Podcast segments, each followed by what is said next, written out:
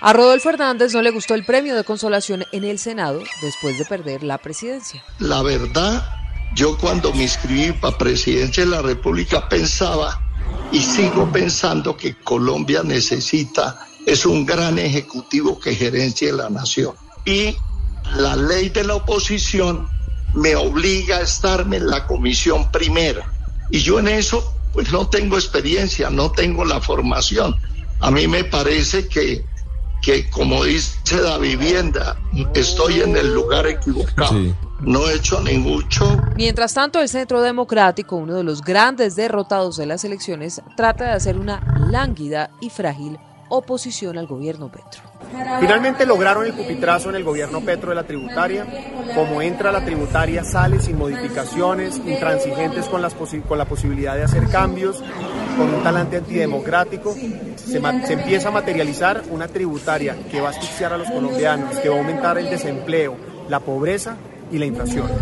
Lo cierto es que el gobierno tiene una maquinaria aplastante en el Congreso, la tributaria es casi un hecho y la oposición está huérfana porque el de los más de 10 millones de votos fue Rodolfo, pero Rodolfo tiene otros intereses, volver al poder en Santander. Mientras tanto, hasta los uribistas más pura sangre se reúnen y firman acuerdos con el presidente Petro.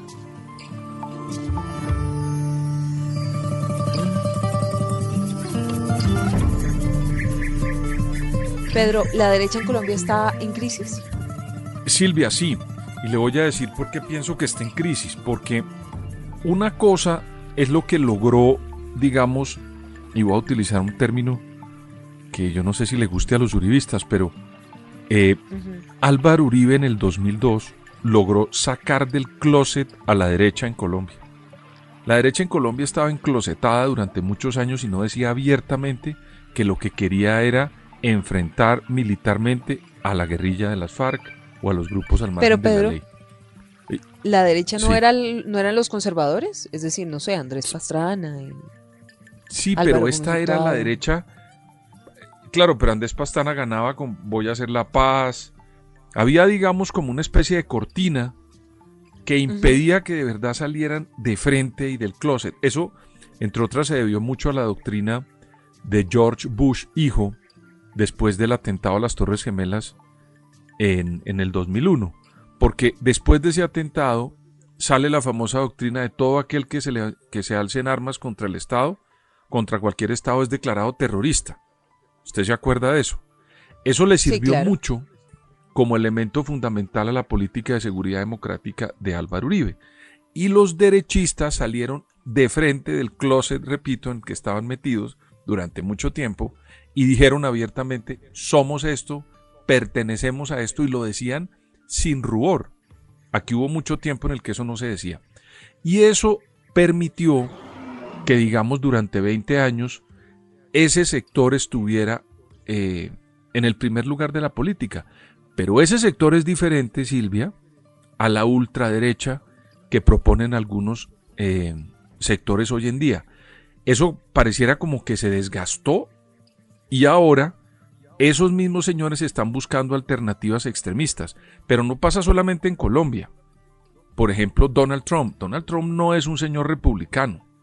Ese, ese señor dejó de ser republicano hace muchos años y se fue al extremo de la política populista y de la ultraderecha.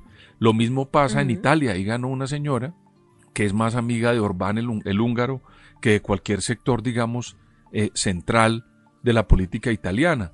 O también pasa en España. Si gana el PP, que es el partido de derecha, eh, ortodoxo, digamos, tendría que hacer una alianza para tener mayorías en el, en el Parlamento español, Silvia, con un partido de ultraderecha que se llama Vox? ¿Usted sabe qué propone Vox? Para que nuestros amigos que nos siguen en Zorros y Erizos, propone que pueda haber francotiradores en ciertos lugares para que no lleguen inmigrantes cuando están ahogándose en los mares cercanos a las costas españolas. Ojo con eso. Entonces, eso no es ser de derecha, eso ya es irse a la ultraderecha. Y en Colombia, de pronto, aquí hay una gente, la doctora María Fernanda Cabal, que está proponiendo que nos armemos todos. Eso, para mí ya eso es ultraderecha. No es Uribe, Silvia, es más allá de Uribe. Y por supuesto está el caso del señor Rodolfo Hernández, que usted ha visto pues la cantidad de cosas estrambóticas que dice y que fue al que usted se refirió como el gran enigma de la política colombiana. Pues porque además no era ni de derecha, ni de izquierda, ni de centro, ni nadie nunca supo, por lo menos en la campaña presidencial, eh, de dónde era Rodolfo Hernández. Al final, cuando pasa la segunda vuelta, pues empieza a adherir una cantidad de apoyos de la derecha que queda huérfana, pues porque pierde Federico Gutiérrez. Incluso el Centro Democrático termina, sin hacerlo público, pues apoyando a Rodolfo Hernández porque era o Rodolfo Hernández o era Gustavo Petro y por supuesto el Centro Democrático no se iba a ir con un candidato de izquierda que además en ese momento era, eh, perdóneme la expresión, pues el archienemigo de Álvaro Uribe. Ya no, pero en ese momento sí. Ahora, Pedro, ¿a usted no le parece que eso de Rodolfo Hernández hoy es penoso? Es decir, Rodolfo Hernández queda segundo, tiene más de 10 millones de votos por el estatuto de la oposición y para generar un, un, digamos, un sistema de pesos y de contrapesos y hacerle contrapeso al gobierno. Rodolfo Hernández tiene una curul en el Congreso de la República, en el Senado, pero ahora se quiere ir. Y dice que no, que le da mucha pena, pero que es que él no sabe de eso, entonces que prefiere estar en un lugar donde puede administrar y no donde puede legislar. ¿No se burló Rodolfo Hernández de 10 millones de colombianos? Silvia, yo creo que el señor Rodolfo Hernández, él, ni siquiera sabe de verdad qué es. O sea, eh, es un señor que comenzó siendo un alcalde estrambótico, pegándole, óigame bien, dándole un golpe a un concejal periodista. Y a los, a los, a los santanderianos y a los colombianos eso le pareció una maravilla. Usted recuerda lo que hizo, echó madrazos, gritaba, y eso lo convirtió en un personaje eh, de trascendencia nacional y además con una lógica que hoy en día comienza también a desmoronarse, porque está acusado de unos escándalos de corrupción muy grandes, entre otras cosas, no le ha contestado al hoy alcalde de Bucaramanga, Juan Carlos Cárdenas, unas declaraciones muy fuertes que dio el alcalde en ejercicio hace poco. Y este señor que es tan locuaz, el señor Hernández, no ha contestado esas acusaciones. A mí me llama la atención porque él le pegaba a todo el mundo, gritaba a todo el mundo, decía una cantidad de cosas y al alcalde en las acusaciones que le hizo la semana pasada van cerca de 10 días y no ha contestado. Lo está investigando la Fiscalía, la Corte y también la Procuraduría. Entonces es un señor hasta contradictorio con su discurso. Y además de eso, refleja la improvisación y lo espontáneo y el desespero de mucha gente en Colombia que no ha logrado entender qué quiere en materia ideológica esos 10 millones y medio de votos que votaron por él que imagínese usted que le creyeron que él iba a ir al Congreso a hacer oposición. Y ahora cuando abandona el Congreso, hay gente que todavía piensa que él puede ser alcalde o gobernador, gobernador de Santander o alcalde de Bucaramanga. A mí me parece que en política, cada vez que uno toma una acción, Silvia tiene una reacción. Y yo creo que este señor, desde la segunda vuelta presidencial hasta hoy, lo único que ha hecho es desinflarse como un globo de manera permanente por las decisiones que, que toma y eso no le ayuda a la democracia en Colombia, la debilita, porque lo que termina pasando es que quienes están ejerciendo el poder se quedan solos como en una autopista a las 2 de la mañana, Silvia. Ahora, mientras Rodolfo Fernández piensa cuándo es que se va a ir su ex fórmula a la vicepresidencia, Marilén Castillo dice que se queda en el Congreso. Óigala. Yo tomé una decisión de cambiar mi proyecto de vida y lo asumo con toda la responsabilidad. Y por eso estoy aquí.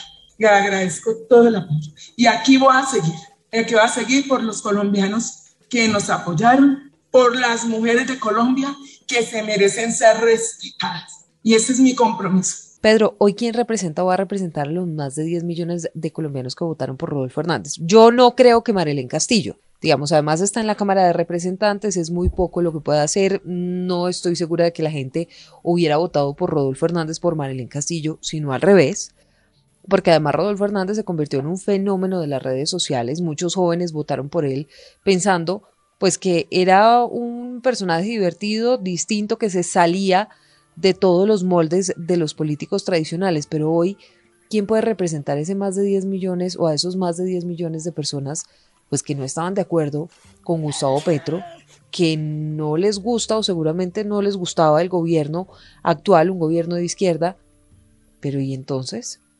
A mí me da la impresión, Silvia, que eso se va a comenzar a decantar mucho después de las elecciones del año entrante regionales, porque yo creo que ahí va a surgir una especie de nuevo mapa en Colombia. Si se consolida el pacto histórico, pues entonces eso va a ser para largo.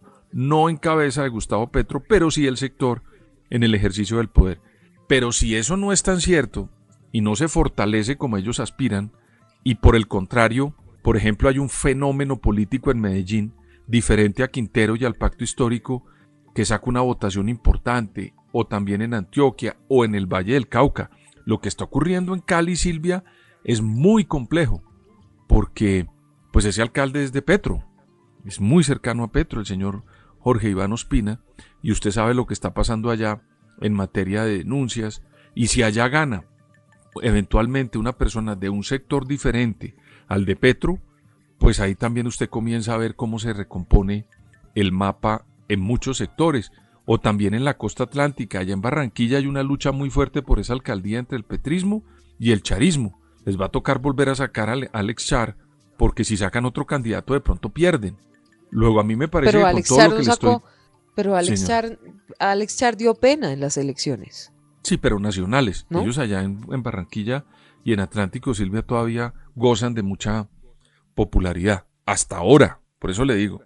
Entonces, ese mapa de las elecciones regionales nos va a lograr, va a lograr que, logre, que miremos los colombianos para dónde coge cada uno. Ya hay unos señores que tienen politizado el país como es el pacto histórico y queda un espacio para que otros lleguen a colonizar. Yo no creo que el discurso extremista de personas como María Fernanda Cabal tengan hoy mucha, mucho juego. Creo que están buscando otra cosa, pero ellos mismos tienen que caer en cuenta que tienen que leer muy bien lo que está ocurriendo, Silvia. Porque mire usted, el presidente Álvaro Uribe dice, no llamen a Petro comunista ni nos llamen a nosotros de ultraderecha. Ahí ya está diciendo cosas.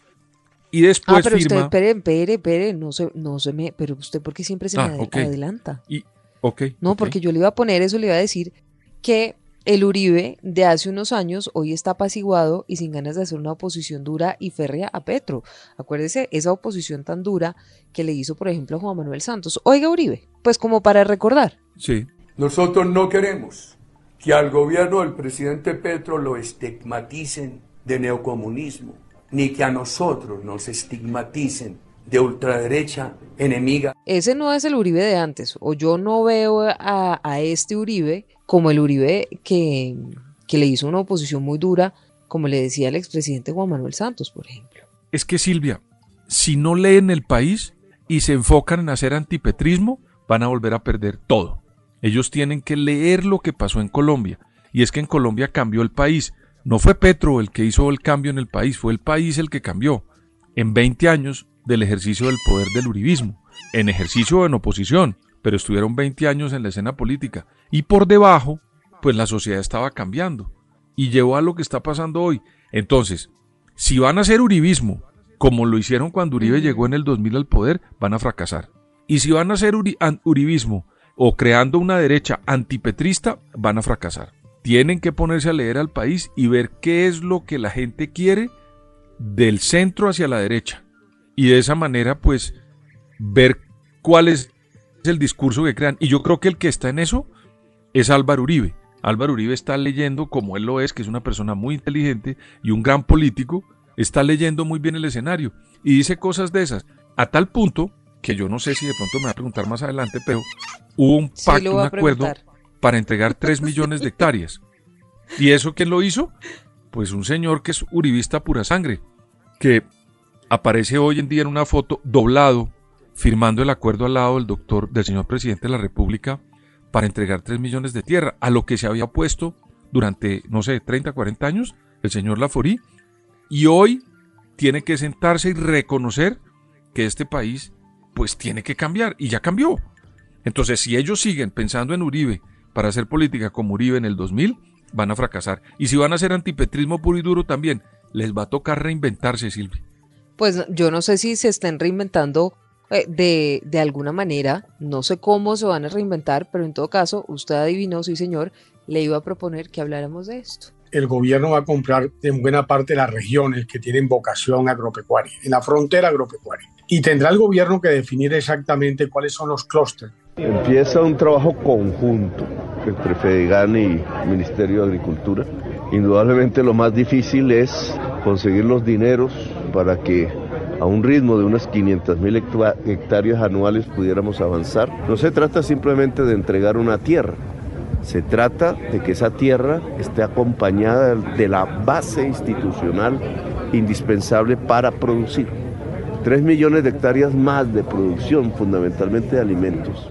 Todos están contentos negociando con Gustavo Petro. Yo le confieso, nunca jamás me imaginé ver a José Félix Laforí en la casa de Nariño, sentado, hablando con e-, el gobierno de izquierda y mucho menos firmando un pacto con el presidente de Colombia, Gustavo Petro, pero eso pasó. Les van a comprar 3 millones de hectáreas y es como si Petro quisiera tener, Pedro, a todos los sectores controlados. Entonces se reúne con Uribe, se reúne con un pura sangre como José Félix Laforí, tiene a las mayorías en el Congreso, tiene controlados a los conservadores y así se va moviendo y es como si Petro tuviera una, pues no sé si, si, si, si esto está bien o no, pero como una mano superpoderosa en la que va teniendo controlados a todos los sectores.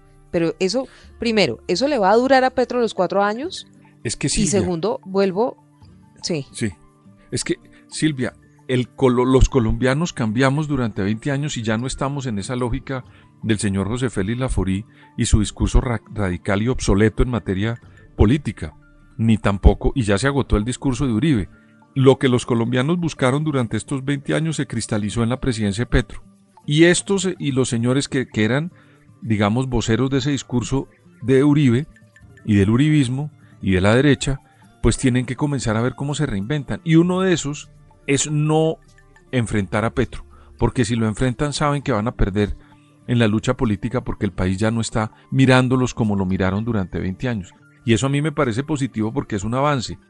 Yo cuando vi la foto del señor Laforí, no sé si me gustó más el acuerdo o que el, o que el señor Laforí hoy está acuerdo.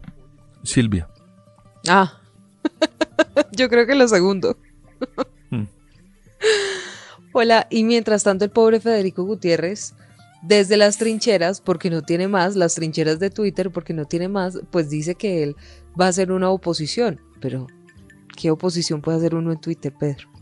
Silvia, pero mire, acuérdese que uno en política, en política no hay políticos muertos, sino mal enterrados, Silvia. Sí, sí. Y ese señor, ese señor eh, Fico Gutiérrez, si gana la alcaldía de, de Medellín de una manera abrumadora, y le gana a todo, a todo esto y saca una votación y se vuelve otra vez a reencauchar. Entonces, yo, eh, la política es eso. Entonces, este señor, pues sí, hoy está con un Twitter, pero ¿qué tal que gane la alcaldía de Medellín de una manera estruendosa y, y pues termine el señor otra vez enarbolando unas banderas eh, con unos votos detrás? E, eso es lo que le quiero decir del panorama electoral entrante. Y acuérdese la frase otra vez, no hay políticos muertos, sino mal enterrados.